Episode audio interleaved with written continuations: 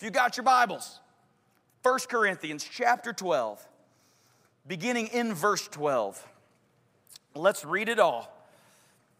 For just as the body is one and has many members, and all the members of the body, though many, are one body, so it is with Christ. For in one spirit we were all baptized into one body Jews or Greeks, slaves or free, and all were made to drink of one spirit. For the body does not consist of one member, but of many. If the foot should say, Because I am not a hand, I do not belong to the body, that would not make it any less a part of the body.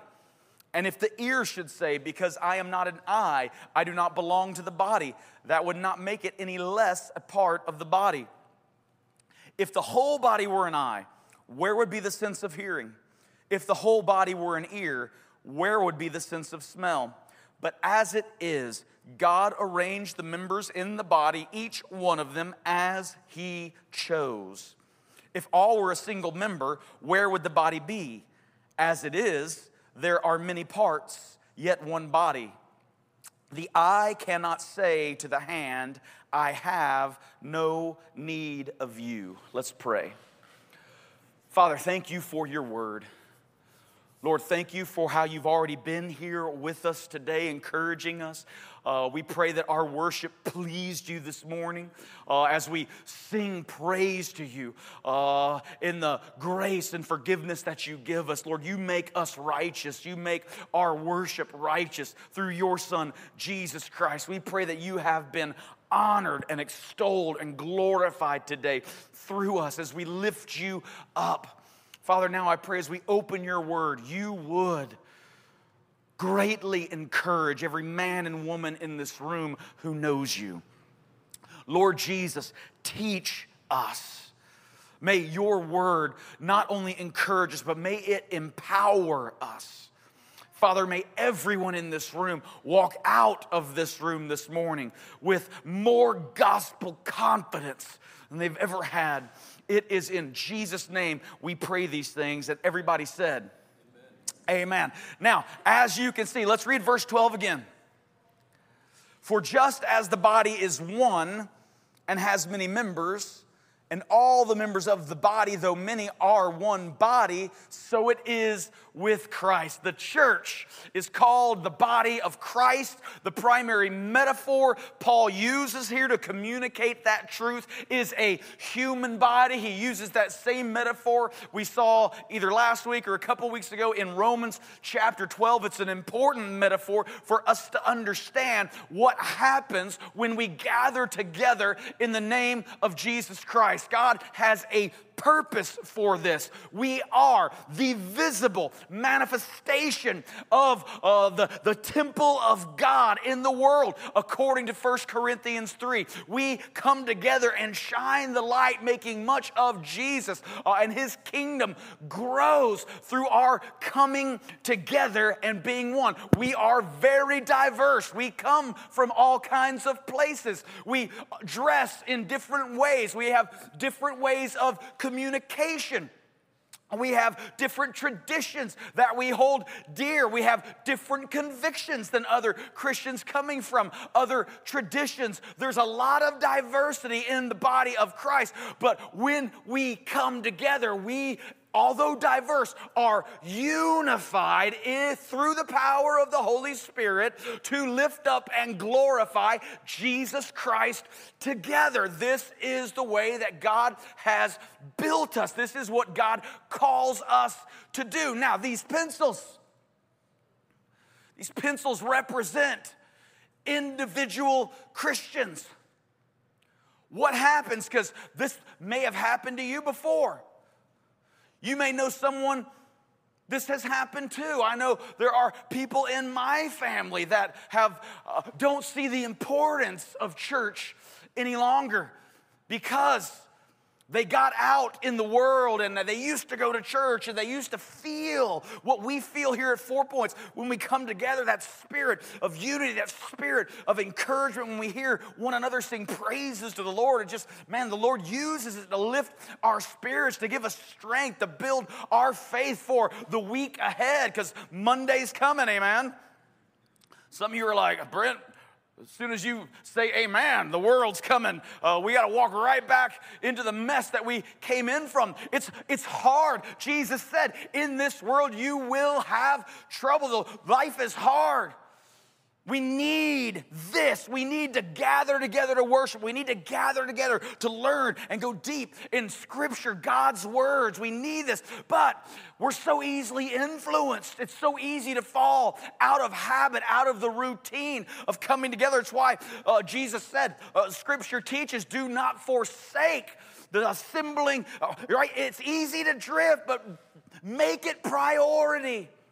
But so many times, Work is hard, and this is the only morning I have to sleep in, and months go by, and every month that passes, it's easier just to hit snooze and stay in bed and get your sleep. And we build other routines, and two years down the road, and three years down the road, church just isn't a part of our life anymore, and, and we've forgotten its importance. We've forgotten uh, the encouragement and the strengthening that happens when we come together three years down the road. Satan comes along as Satan always does to sift. Uh, Jesus told Peter, Satan desires to sift you like wheat.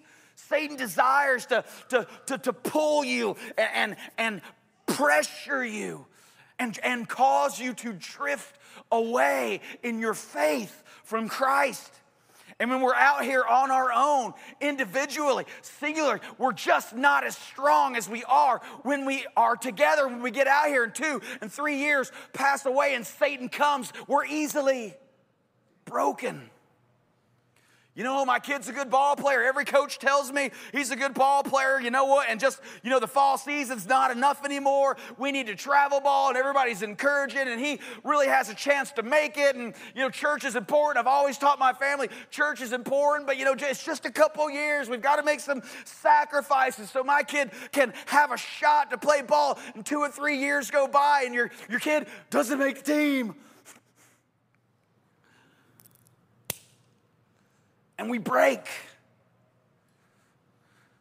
We fall out of the habit. It's so simple when, you know, small group's not that important. That John guy, I really don't like him. He smells, he's always got coffee breath. Right?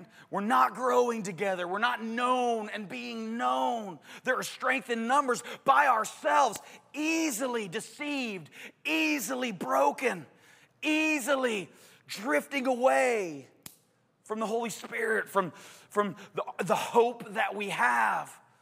But together, and listen, you won't be impressed if I try this. So I'm gonna, I'm gonna bring one of the strongest guys I know up here right now. Uh, so Daniel Norton, everybody give him a hand. Woo! He told me he'd help me. Look at this guy. Beast. Beast. All right, Daniel, in this illustration, you represent Satan. Just know that. we, we don't think you are. You're a good dude, we know it. But you are Satan. When we stay together, look at it, watch this. Can you even get your arm? You got big hands, man. Try to break that. Look, look at those, those biceps have biceps. See how weak Satan is? Daniel, thank you. Satan is such a pansy. Look together. We used to have, when I was part of a Greek club, we had a saying the strength of the wolf is in the pack, and the strength of the pack is in the wolf. The same is true of Christians. Together, we are hard to break. And in this world we live in, where Satan's throwing everything he can at the church, Satan is painting us in a corner to all of our kinsmen as, as backwoods, chauvinists, and, and misogynists, and, uh, you know, uh, uh, just back hills, backwoods, uh, people that shouldn't be listened to, right? It's, we're easily, by ourselves, easily broken. By ourselves, we don't really need, we don't need the encouragement, we don't need the strength, but, but together, there is strength. In numbers, there is strength in unity that we have in Jesus Christ. We need one another. My dad always said, this is a great statement, and you've heard me say it before the church needs everybody, and everybody needs the church. Listen, there's got to be a light shining in the darkness of this world and all the confusion. Man, they don't even know the difference between boys and girls anymore. We've got to, to stand for truth and alone. Man, I got blocked on Facebook. I guess I can't be a light to the world anymore. Right? Alone, easily broken, but together we can stand and be a voice in this world of the gospel that people have to take notice of because it's the power of the Holy Spirit bringing us together and giving us the courage and the strength to speak His word in this world in the first place. We need each other. All of us are better than one of us. Amen? We need one another. Let's look. Why? Because because we're in Christ.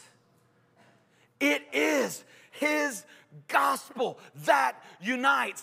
Nobody in here regardless what tradition you come from, regardless uh, what, what dress codes you think are appropriate or not appropriate, uh, regardless of all of our personal convictions, all of us have sinned and fallen short of the glory of God. That makes all of us equal.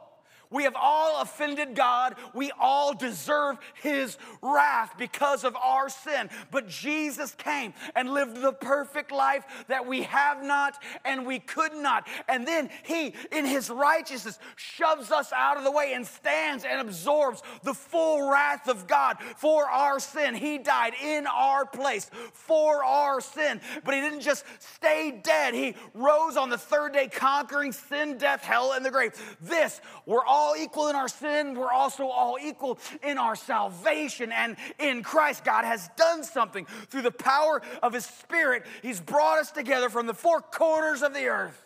He's brought us to know the earth isn't flat. But there's north, south, east, and west. And from all directions, God has brought us together and made us one in the life through and in the life, death, burial, and resurrection of our Lord and Savior, Jesus Christ. And if we could just get it together, man, think about what we could do together if we were all on board and believed what Scripture teaches about the unity that we have. You know, I'm I had a few rabbit trails last service. Sarah promised me, don't say anything politically again. So I'm going to try to honor her. But I get so frustrated with people who just, man, even when they have the opportunity to do something that needs to be done, they just don't get it done because they're fighting over minutia and they're fighting over tertiary this or they're, they're selfish trying to get this little cut back for them. In order for me to, to join you and be part of you got to give you know scratch my it's all that nonsense. Christians are the same way. And we miss the opportunity that we have to, to truly do something great, not for ourselves, but for the kingdom of God on planet Earth. This is why God brings us together. There is purpose, there is strength in us coming together because it shines through the power of God's Spirit, the gospel, to everyone whom we come in contact with. Look at verse 13. For in one spirit, underline it there's not two spirits, there's not three spirits. There are other spirits, but there's only one Holy Spirit.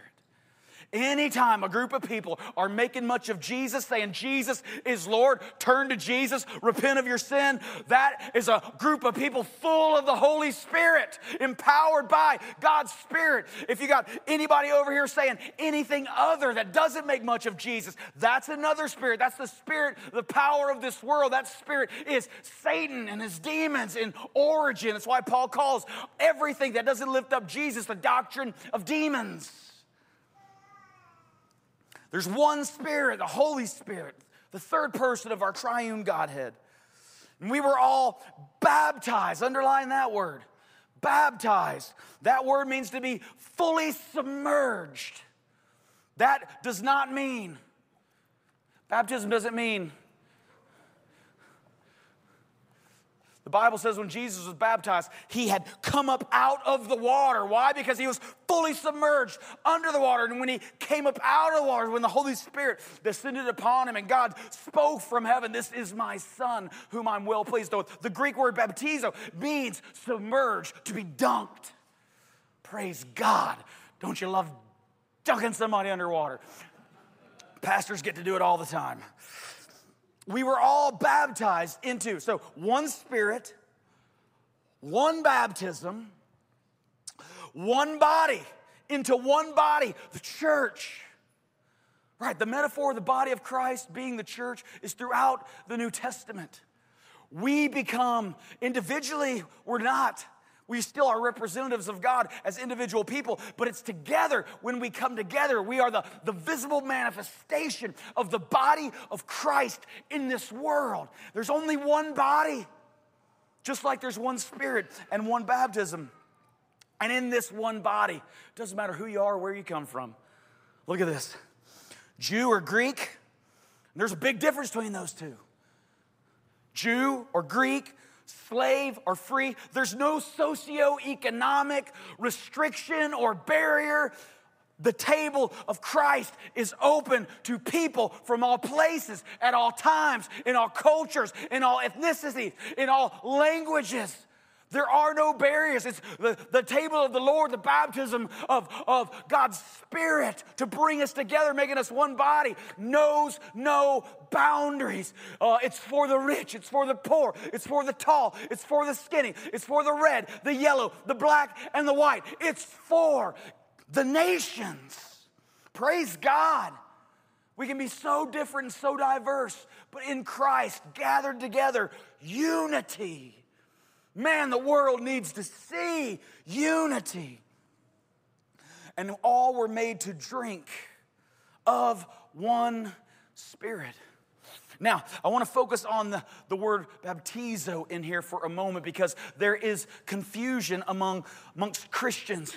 We talked about some of that confusion a few weeks ago when we went through the first list of gifts mentioned in 1 Corinthians chapter 12. We're going to spend a lot more time with this when we get to 1 Corinthians chapter 14. But for our purposes today, I want to unpack this, this singular unity, one spirit, one body, one baptism, because some people believe in multiple baptisms. We're going to talk about spirit baptism and, and why people think differently about it and how we should think about it according to Scripture. If you'll put up that first slide. Why is, let me tell you, there is a lot of verbs attached to the Holy Spirit in the Bible. Baptizo is just one of them. We've also got, uh, we receive the Holy Spirit. Acts chapter 1, verse 8. We've got, we are empowered by God's Spirit. We are filled. Man, that one is all throughout the New Testament. The Holy Spirit comes upon us. We are filled with God's Spirit. Right? There is, there is this idea uh, from Ephesians chapter, listen, the Holy Spirit just doesn't come upon us one time. It should be a continual process in our lives. We learn this from places like Ephesians chapter 5 and verse 21, where the Bible says, Do not be drunk with wine, for that is debauchery, but be filled with the Spirit. Here's what that means. Those are both uh, future tense verbs there. What they mean is don't be drunk with wine in a continual path of drunkenness because we've all seen the town drunk and how worthless and meaningless his life has become, which is debauchery. We shouldn't be, doesn't mean you can't go to a Braves game or a friend's house to watch a game or a wedding and not have a good time. But we should not be continually drunk with wine because that leads to a worthless and meaningless life. Instead, we should be filled, not once, but continuously with the Spirit of God to empower us, to give us courage, or to help us walk after Him, to be led and guide, guided by Him. He makes us effective in ministry and stewarding the gospel in our lives personally and together as the church. So, when we talk about spirit baptism, this is not a, a one time and you're done thing, as so many think it is, but it's a continual process of the Holy Spirit empowering us and unifying us and bringing us together to make much of Jesus. Are we tracking? Spirit baptism. So, what is it? And how can we know for sure that we've got a right understanding? You gotta love God's word. You gotta love God's word. Every question answered. First, why, instead of the filling of the Spirit, the empowerment. Why are none of these other verbs as potent as the baptism of the Spirit in so many Christian traditions? Let's unpack it. First, let's go to Matthew chapter 3, verse 11. Because why is this verb meshed up with the work of the Holy Spirit? Well, it's because the Bible talks about the baptism of the Holy Spirit, first and foremost through John the Baptist, recorded in every gospel account, every gospel narrative that we have. He talks about how Jesus is going to baptize us in the Spirit. Uh, Matthew 3:11 is the only one we're going to read today, but John says, I baptize you, I dunk, I submerge you with water for repentance. But he who is coming after me is mightier than I, whose sandals I am not worthy to carry. He's talking about Jesus. When Jesus finally shows up uh, at John's baptismal uh, services, John screams out, Behold, the Lamb of God who takes away the sin of the world. Jesus says, I need you to baptize me. Uh, and John says, No way, you should baptize me. Let's do it that. He's talking about Jesus. I'm not even worthy uh, to untie his sandal. He will baptize you. He will immerse you. He will dunk you in the power of the Holy Spirit and fire. So, this is where our spirit baptism word comes from. John the Baptist himself prophesied that this would occur. Now, if you're like me and you're from Appalachian Deep Hill, mountain assembly Pentecostalism. There's not only the spirit baptism, but there's the, the baptism of fire. Ooh. So uh, nobody can really explain what that is, but uh, but they believe it. It happens sometime after they're baptized in the Spirit. All right. So John the Baptist, where does it come from? John the Baptist said it was going to happen. Then back to the slide. Jesus guarantees it will happen. Look at Acts chapter 1, verse 5. You are awesome back there, Ben. Thank you so much. For John, Jesus is talking. This is resurrected Jesus in power and glory. He's met, he's 30 days he has spent with his disciples and with crowds as, as big as 500. That's why we, later when Paul, we're going to get there. Later when Paul uh, writes in chapter 15, he says, If you don't believe what I'm saying about the gospel, go and ask the people that were there. They're all still alive. Go and ask the witnesses who were there and saw resurrected Jesus. This wasn't written hundreds of years later. It was written in the time frame of the eyewitnesses who beheld the glory of God. John chapter 1, amen? John baptized with water, but you will be baptized with the Holy Spirit not many days from now. We know as Jesus ascends from the Mount of Olives, they go to the upper room, those 120, and they're in that room waiting. Jesus told them, don't go into ministry yet. Don't go around telling everybody about me yet. Wait, you're gonna need power. You will receive power when the Holy Spirit comes upon you. Uh, Jesus tells them that. So they go to the upper room, and the great prophecy from Joel chapter 2 was fulfilled on the day of Pentecost. The Holy Spirit did come upon them, making them effective witnesses uh, uh, for the birth of the church. Now, let's go back to the slide. John the Baptist said it would happen. Jesus guaranteed it will happen. Peter affirms that it did happen. Now, here's the, here's the story as we get further in Acts. Peter has, it's only Jews in the upper room.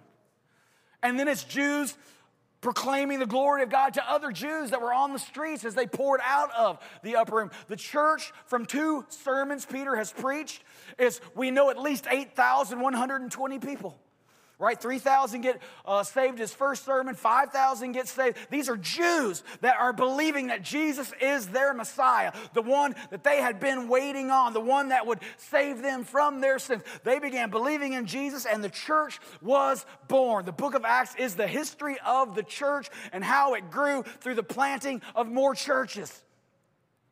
Peter, for, so Peter, the church is all Jews. They're not expecting anything to change. But Peter has a vision. And in this vision, he sees this large sheet. And in the middle of this large sheet, a bunch of unclean animals are gathering. And Peter is confused by, by what he's seeing in his mind's eye. And then Peter hears a voice, and the voice says, Pick up and eat. Now, Peter's a good Jewish boy. There are strict rules and commands in the Old Testament about what a Jew could eat and could not eat. And, and cloven hoofed animals were not for eating, they were considered unclean. No ham, no bacon for the Jews. Strict diet.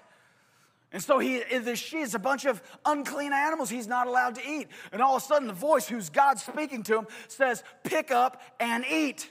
And Peter says, he responds, as you would expect a Jewish man 2,000 years ago to respond. He says, I would never, I would never eat that. It's not allowed. It's unrighteous. It's unclean. It's unholy. And then God says, Don't call unclean what I have made unclean. Right? And so this is in Peter's mind, and he's, he's trying to think, what does that mean? And as he's thinking, what does that mean? His iPhone 15 rings. Just kidding. Titanium, big whoop. It's the same stupid phone it's been for 12 years. I'm getting, getting lost. Somebody comes and says, Hey, there's a guy named Cornelius. His whole family wants you to come and tell them about Jesus. They're not Jews, but they're God-fearers.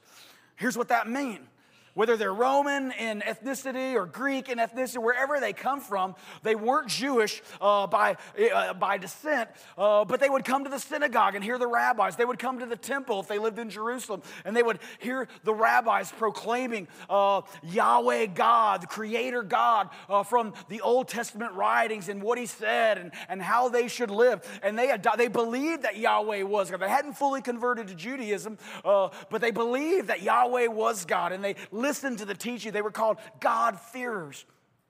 Where Cornelius hears about Jesus, so summons Peter, the disciple and apostle of Christ, to come and proclaim the gospel. And Peter comes and he proclaims the gospel, and the Holy Spirit falls upon them the exact same way that he did at Pentecost with the Jews. And this was a sign to Peter that indeed Salvation is not just for Jewish people, it's for all nations, right? And The light bulb goes off through this historical act that happened in history. Look at Acts chapter uh, 11 with me. And I just want, I, I love my Bible, so I want to read it out of my Bible. And I don't know where I'll begin or where I'll stop, but this is important. And by the way,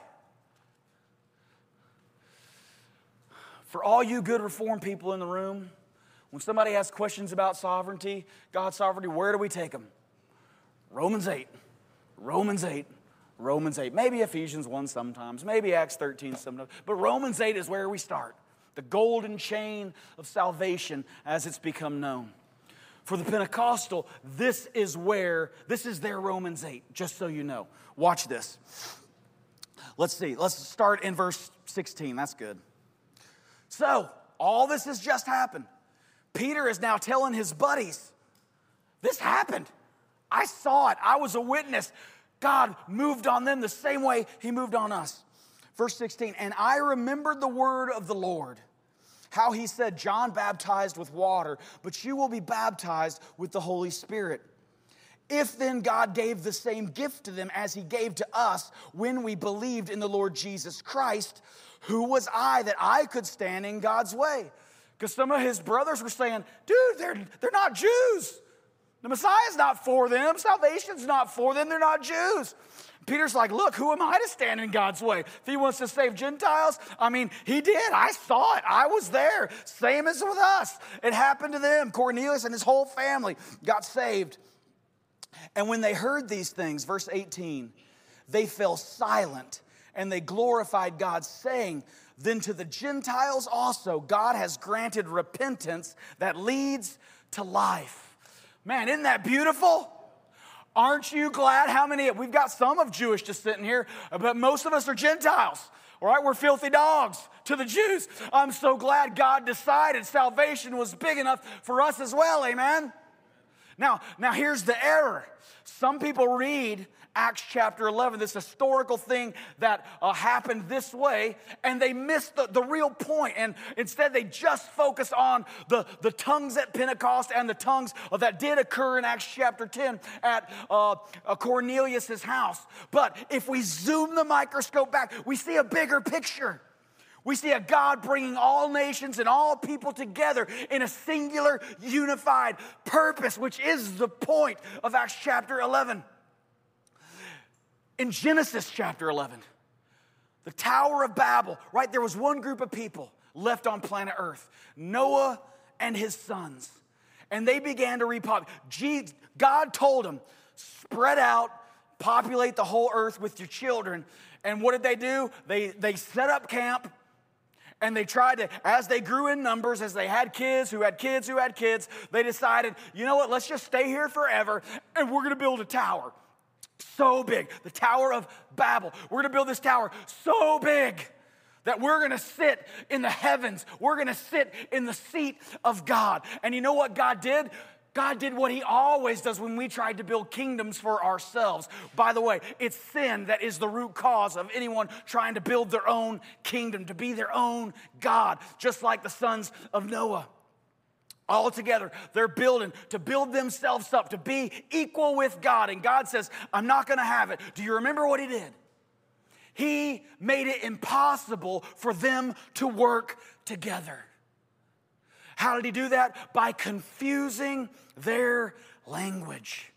They could not cooperate. They could not communicate with each other. I don't know. And this is, by the way, this is where the nations come because they had to begin to do what God originally said. They begin to spread out. All those who spoke in the different language, they, they spread out and they, they did populate the whole earth. And it's also where all the false religions come from that all have a little semblance uh, with, with Christianity. Isn't it amazing how animal sacrifices happen all over the world in every religion uh, in the ancient, ancient times? It's because the first thing Noah did when he got off the boat in front of his three sons and their families is made a sacrifice. The sacrificial system pointed to the ultimate sacrifice, Jesus, the Lamb of God. He wanted his people to be ready for Messiah to come, live perfect, die in their place for their sins. But that's why it's everywhere, scattered all around there. It's also why you can find pyramids in Africa and in South America. Tower of Babel, man. It's the easiest way to build something in the ancient world.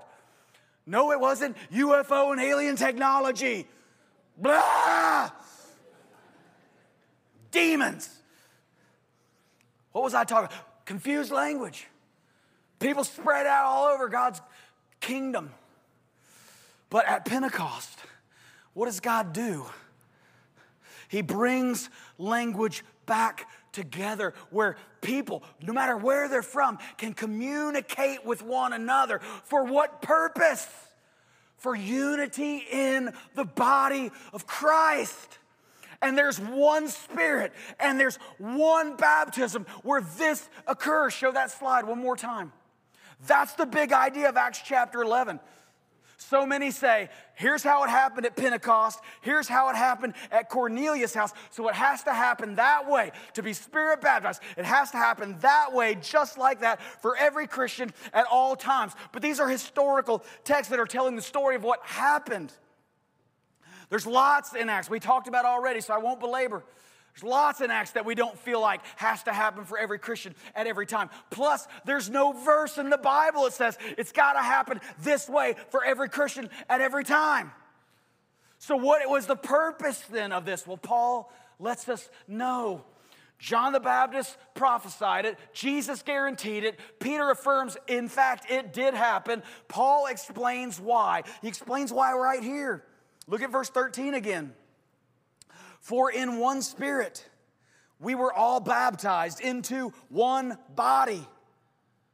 Everybody, Jews, Greeks, no boundaries. God brings in one spirit through the baptism of his spirit.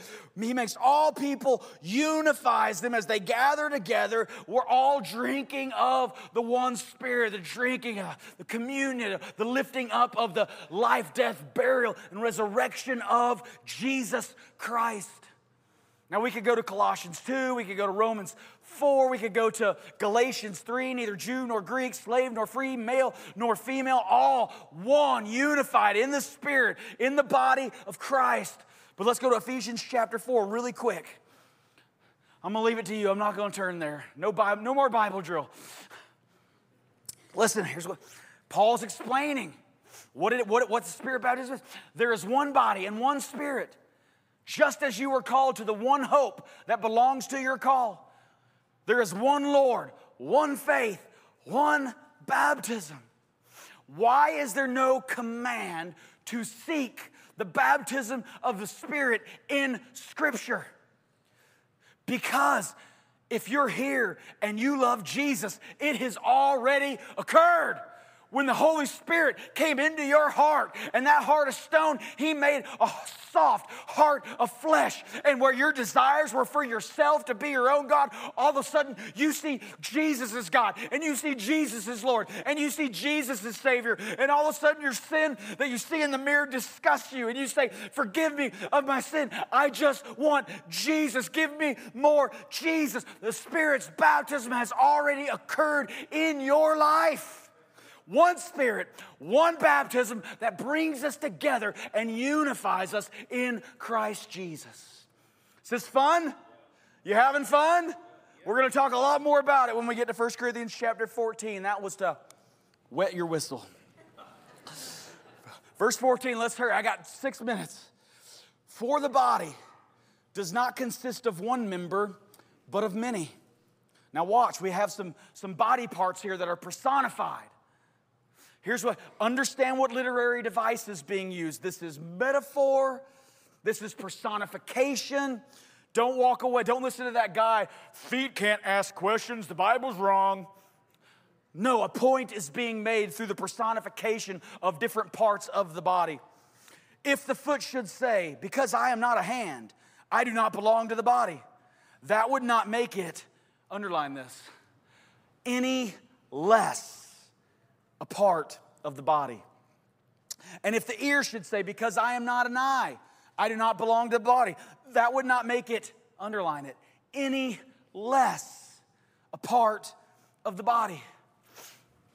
Listen, whoever you are, wherever you come from, there is not a man too old, there is not a young girl too young. Right? We're, we're, gonna, we're, we're in the context of gifts that God gives to his people through the power of his spirit so that together we can be unified and make much of Jesus. And there is no person in this room who is less than. Maybe you don't even know what your gift is. Maybe you don't know what how God wants to use you yet, even in your ignorance in those things. You are still not less than anybody else. You are sitting beside. God has purpose for your being here. God doesn't make mistakes. God doesn't make any junk. There is no one, despite which gift you may. Man, there are people in this room with gifts of generosity. Not just through the worship of God uh, with their money as the church, but you're just a generous people to others in your community, in your neighbor. You just got, God has gifted you with generosity. You're no less a part of the body than the pastors of the church. The Holy Spirit makes everything equal at the foot of the cross. We all come to the cross in need. We all find redemption and salvation in the cross. And we all find the gifts of God's Spirit to help us encourage one another and make much of Jesus. No gift is less than. The person holding the baby right now so that you can be ministered to through God's word is no less important than what I am doing on the stage right now. You may say, Brent, right, because some gifts just get more credit. When we get to chapter 14, there's a lot of people in Corinth with a gift of tongues. By the way, Paul says not everybody get that spirit baptism. Paul says not everybody's gonna speak in tongues. So that can't be what spirit baptism means. We don't all have the same gifts, but whatever it is that God has given us, man, we help one another when we use that giftedness to help the church make much of Jesus. Brent, I wish I could sing. You know, these guys get to get on stage. I wish I could play the drums. Listen, wherever God has put you, you are not expendable. You are necessary to the health of the body. Man, a body that's got a thumb chopped off is not healthy. A body that's got a cancer is not healthy. All of us make one body no part of the body is less than. You might say, well, you know, bodies have armpits, bodies have colons.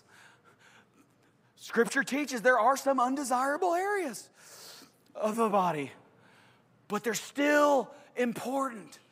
So if you happen to think you're the, the armpit of the church, praise God. The church needs armpits. We need one another. I got to move. If the whole body were an eye, that'd be weird. if the whole body were an eye, oh, lost it. Where would be the sense of hearing? Right? We need hearing as well as sight. If the whole body were an ear, where would be the smell? We need all our parts. We need our fingers. We need our fingernails. We need the hairs that grow in our nose to filter toxins like COVID in our midst.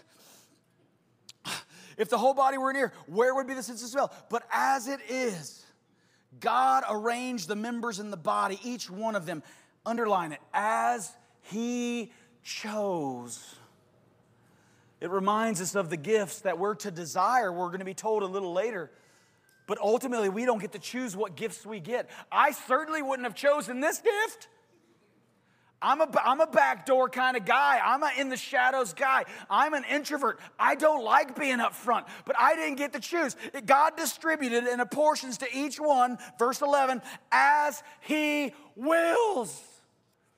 I don't know why I can do this, but as God will, as He chose, this is my place in the body and you have your place in the body, and you're just as important. What you do here is just as important as what I do. Believe God's word. Believe God's word. May your heart be filled with courage and faith to use whatever strength God has given you for His glory as we come together to make much of Jesus. All of us are better than one of us. The church needs everybody, and everybody needs the church. As he chose. Verse 19 if all were a single member, where would the body be? It'd be just a hand laying on the floor, doing no good, grossing people out as they walk by. Ugh. We need the whole enchilada. If all were a single man, where would the body be? As it is, there are many parts, yet one body. And the eye cannot say to the hand, I have no need of you. Listen, I'm not preaching this message to you because I want to. I'm preaching this message to you Because by God's sovereign design, we've been in the book of First Corinthians, and what God says is true, whether you want to believe it or not. I'm Scots Irish. You know what that means? It means I am fiercely independent. I, am that guy that just give me my piece of land, give me my pair of boots and my work gloves, and I will grow food. I don't need your help. I, you know how bad I am at asking for help? I'm bad. I'm Scots Irish. It's just, it's, it was, it's bred into my DNA to be independent, to not need anything. But guess what the Bible says? None of us, regardless of our personality or characteristics or traits, none of us get to say, ah, I don't need anybody else. The Bible specifically says, you cannot say, I have no, we need one another. Whether you want to admit that or not, you need to be known and you need to know others. We're in this together. We need all of us all the time, unified by God's Spirit to make much of Jesus. Now look, God has one of the gifts He's given me is a, the, a prophetic gift. That doesn't mean Old Testament prophet where I'm foreseeing the future. It means God has given me the ability to understand His word and rightly declare the oracles of God to you. But you know what happens when I surround myself with just other people who it's truth, truth, truth, truth, truth, because that's what a prophet is. What God says is true. Look, we can hurt a lot of people's feelings. We can say the right thing in the wrong way.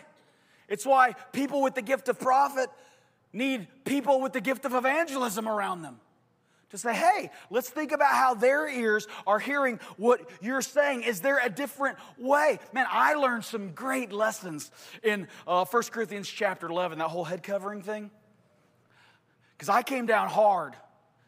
And what I said was true, but I hurt people's feelings.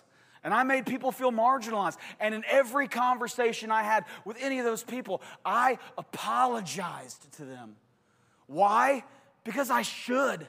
And next time, I'm going to be more careful. I'm constantly learning. What is the, from my evangelist brethren who care about people, who care about people's feelings? I'm a prophet. I don't care about people's feelings. That's why I'm a bad counselor. That's why we need priestly Jeremy over here to do counseling. Because when people come to me and he does this and she does that, I'm just like, stop doing that, stop doing that. Fixed. I'm a terrible, I'm terrible at that. Right? But my gift's important, Jeremy's gift is important, all of our gifts are important. We can't say, because it's easier to say, I'm just gonna get around these five people who all think like me, act like me, talk like me, dress like me, worship like me, and it'll just be us four and no more. God, that, God doesn't use that to reach people. We need the gifts of evangelism. We need teaching gifts. We need all the gifts given to us by God's grace working together. We can't say, You're a little different from me, so I have no need of you. No, all of us together unified in Christ Jesus. This is God's plan, and you are not less than. If you need help discovering what gift God has given you, man, there are tools and resources. Reach out to the staff at the church. Reach out to me. We will help you because God has a purpose for you being here. And it's so that you can join us in one spirit making much of Jesus in Acworth in Cartersville, in Kennesaw, and anywhere else that God calls us to plant churches. Let's pray. Father, thank you for the grace of a few extra moments. May your word be heard loud and clear. Jesus, may people walk out of this room knowing that your hand and your spirit is on their lives because they love Jesus and declare him to be Lord. Father, and may they grow hungry. Lord, you said those who hunger and thirst after righteousness shall be filled. May they be hungry to find their place in your body and your work that you are doing in this world. May no one feel less than. In Jesus' name, every Christian said, Amen. Amen.